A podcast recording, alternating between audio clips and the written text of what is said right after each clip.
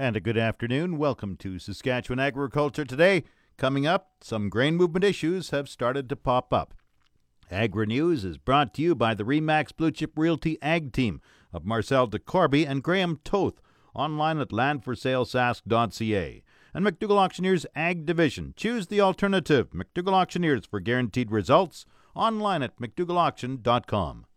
Grain movement is being disrupted at CN Rail. The Ag Transport Coalition says during Grain Week 11, that's October 8th to 14th, CN supplied just 68% of grain hopper cars ordered for that week. The result, an unfulfilled shipper demand of over 1,700 cars. Adding to CN's woes, a train derailment near Wainwright, Alberta last week severely damaged a significant bridge on the CN main line, bringing rail traffic to the west coast to a grinding halt for several days. CN officials say this has caused some disruption to the flow of their grain supply chain, both on the loaded movements to the west coast and to the empty supply returning for next loading.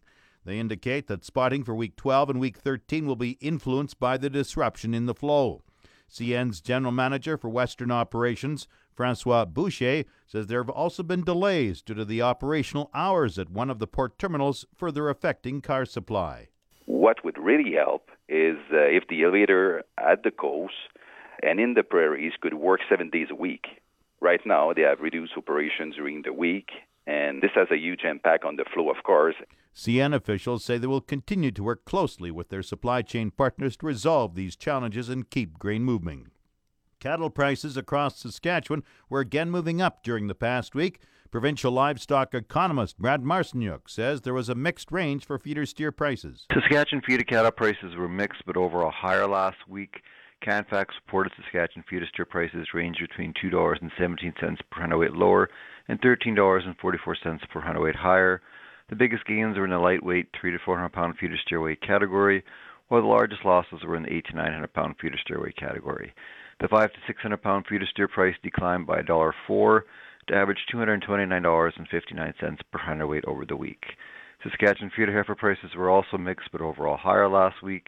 Feeder heifer prices range between $3.10 per hundredweight lower and $5.56 per hundredweight higher. The largest price gains were also in the lightweight 3 to 400 pound feeder heifer weight category, while the largest losses in the 800 plus pound weight category. And what are the factors behind these changes? Saskatchewan feeder steer prices were mixed but primarily higher on continued good local demand and stronger basis levels. We also saw some weakness in the Canadian dollar, declining below 80 cents, which helped prices move overall higher. And what were marketings? Canfax reported 31,948 head of cattle were sold in Saskatchewan last week, and that was up significantly from 12,893 head marketed the previous week. What happened with market ready cattle prices? Slaughter cow prices in Alberta were steady to higher last week. The price of D1, D2 slaughter cows increased to $1.88 to average $89.88 per hundredweight, where the price of D3 slaughter cows increased 12 cents to average $79.50 per hundredweight. Fed cattle prices in Western Canada for Alberta fed steers were steady last week. Fed steer prices were reported to average $137.69 per hundredweight, and that was up slightly 15 cents per hundredweight from the previous week. Marcinyuk says cattle on feed as of October 1st in the U.S. were estimated at 10.8 million head, up 5.4% from a year ago. This portion of Saskatchewan Agriculture Today is brought to you by Degelman Industries. Look to Degelman for the most reliable, dependable, engineered tough equipment on the market. And brought to you by Markusson New Holland, east of Regina at Emerald Park. Visit markusson.com. Farmers with canola not in aeration bins should monitor their stored oil seeds on a regular basis. Joy Agnew is a project manager with Prairie Agricultural Machinery Institute in Humboldt.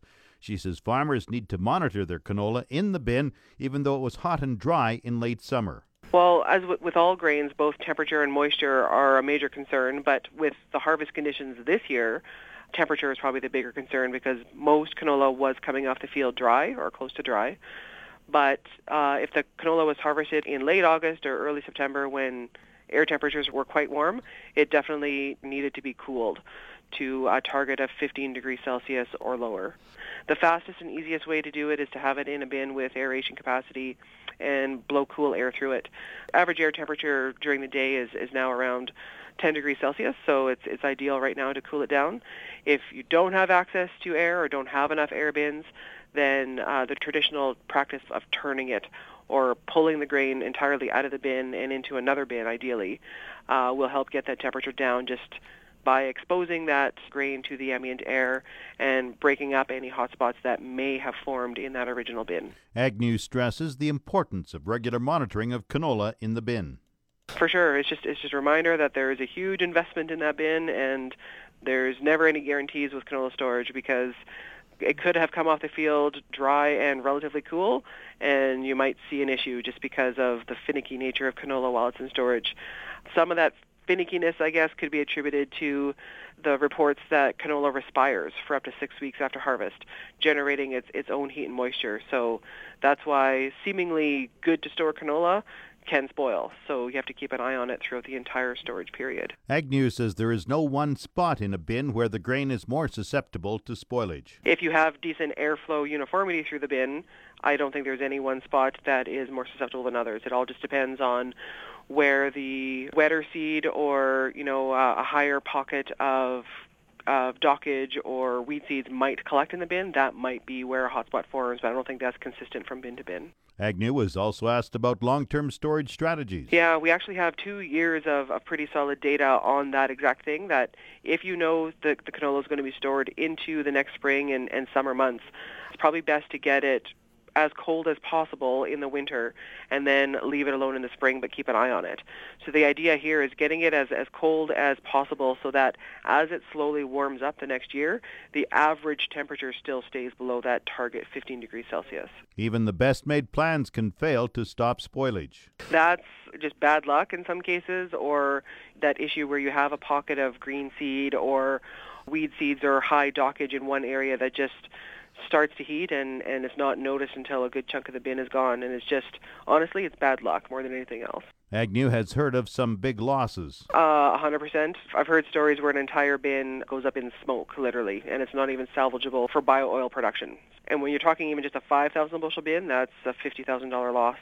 That's uh, a pretty big hit. Agnew advises farmers to be vigilant keep an eye on it. And there's a lot of technologies available to help do that, and new ones coming out on the market in the next couple of years. So it's going to be an interesting, in- interesting time when it comes to grain storage and management. And she explains further. We're moving more towards, I guess, 3D temperature and moisture mapping abilities. So rather than having these point sensors measuring, you know, a relatively small portion of the grain in the bin, I can see these 3D mapping technologies coming sooner rather than later. Agnew expects the high-tech equipment will make spoilage easier to detect. Exactly. We'll basically be monitoring the entire bin content rather than 1% of it.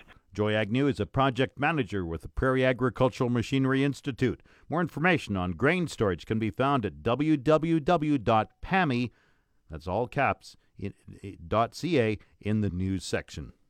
Market Update is brought to you by Scott Bjornson of Hollis Wealth. Call 1 800 284 9999 for more information or to book a free consultation with the office of Scott Bjornson, Hollis Wealth. Scotia Capital Inc. is a member of the Canadian Investor Protection Fund and the Investment Industry Regulatory Organization of Canada. Market Update also brought to you by Flaman Sales in Saskatoon, Southey, Prince Albert, Yorkton, and Swan River. Visit flaman.com. Grain prices at Viterra this morning were mixed in early trading. Canola rose $4.50 at 486.24. Oats fell 87 cents at 165.84. Number 1 red spring wheat increased 326 at 238.01. The rest were unchanged. Durum $260.12. Feed barley 162.65. Flax 450.25. Yellow peas 272.29 and feed wheat 136.48. On the Minneapolis Grain Exchange this morning, December spring wheat is down a half cent at 6.19 and a quarter cents a bushel. The livestock quotes are brought to you by the Assiniboia and Weyburn Livestock Auctions. Call Assiniboia 642 5358 or Weyburn 842 4574. Hello, it's Clayton Horlick here with Heartland Livestock Services of Yorkton with the market report for this week of October the 25th. Well, we have a busy day here today with 3,300 head of cattle on offer. The Simmental Influence pre-sort sale is uh, going very strong. Here some of the prices we've seen here today. Cows and bulls D1 and D2 80 to 87 with sales to 91. D3 cows 70 to 79. The old thin cows from 30 to 65 with the bulls bringing 95 to 105 with sales up to $1.10. On the Simmental Influence pre-sort sale, here are some of the highlights of what we've seen here today. 239 Simmental cross steers at 638 pounds at 223. 159 Simmental cross steers at 566 bring 224 a pound. 122 Simmental cross steers at 707 pounds average bring 213.50. We had a group of 72 tan steers at 637 bring 225.50. 30 tan steers at 502 bring 249 and a quarter. 166 black steers 559 pounds bring 222 a pound, and 153 black steers at 490 bring 248. So, folks, the prices are really looking good here today. Uh, just a reminder, the market for next week is booked full, and uh, we do have room for some of the cattle that we would have for the November the 8th sale. And also a reminder, we have a horse sale this Friday on October the 27th, starting at 3 o'clock. It's Clayton Harlick reporting. Have yourself a great afternoon. Now the latest Saskatchewan pork prices. Ham sold 7,300 hogs Tuesday, selling a range of 148 to 150 per ckg. Today's sales expected to be around 6,500 head, selling a range of 151 to 152 per ckg. Ham's cash hog price today is up, and forward contract prices opened up this morning. On Tuesday, the Canadian dollar was down 13 basis points, with the daily exchange rate at 1.2666. The Canadian dollar is currently trading at 78.05 cents US. U.S. cash markets finished near steady in yesterday's trade, with U.S. packers still adding hogs to the daily slaughter schedule. Yesterday's slaughter was estimated at 462,000 hogs, positioning the week's total to exceed 2.55 million hogs and break record for the largest U.S. weekly slaughter. Lean hog futures were marginally higher in early trade this morning, but the recent weakness in the Canadian dollar has allowed both cash and forward prices to advance $2 per CKG Canadian. Coming up, the farm weather forecast. The official 620 CKRM farm weather is brought to you by Raymore, Yorkton, and Watrous, New Holland, working hard to keep more jingle in your jeans. And brought to you by Prairie 6 inch Eaves Trough, specializing in 6 inch eaves troughs for farm buildings and shops. Online at prairieeavestrough.ca. The 620 CKRM farm weather forecast for today mainly cloudy skies, wind southeast 30, becoming northwest 40, gusting to 60 late this afternoon. The high today 13 degrees. Tonight, periods of rain changing to light snow near midnight, wind north 50, gusting to 80, the low minus 2. Tomorrow, mainly cloudy, 60% chance of flurries early in the morning, clearing later in the morning. Wind north 50, gusting to 80, diminishing to 20 in the morning. Temperature steady near zero tomorrow, the low minus 9. Friday, sunny with a high plus 5, the low minus 4. Saturday, sunny with a high of 9, the low plus 2. Sunday, a mix of sun and cloud, 30% chance of showers and windy, the high 6, the low minus 5. Monday, partly cloudy, the high plus 2, the low minus 6. Tuesday, a mix of sun and cloud, the high plus 2. The normal high for this time of year is plus 7, the normal low is minus 6. The sun rose at 7:38 this morning. It sets at 5:47 tonight. Around the province, we have Estevan at 11 degrees, Saskatoon 4, Swift Current 16, Weyburn 12, Yorkton is 5, a wide range. Cloudy in Regina, it's 9, that's 48 Fahrenheit. Winds are from the southeast, 31, gusting to 43. Humidity 53%, the barometer dropping 100.1. Cloudy in Moose Jaw 12, winds are from the south southwest at 8. Once again, Regina cloudy and 9, that's 48 Fahrenheit. That's Saskatchewan Agriculture Today. I'm Jim Smalley. Good afternoon and good farming.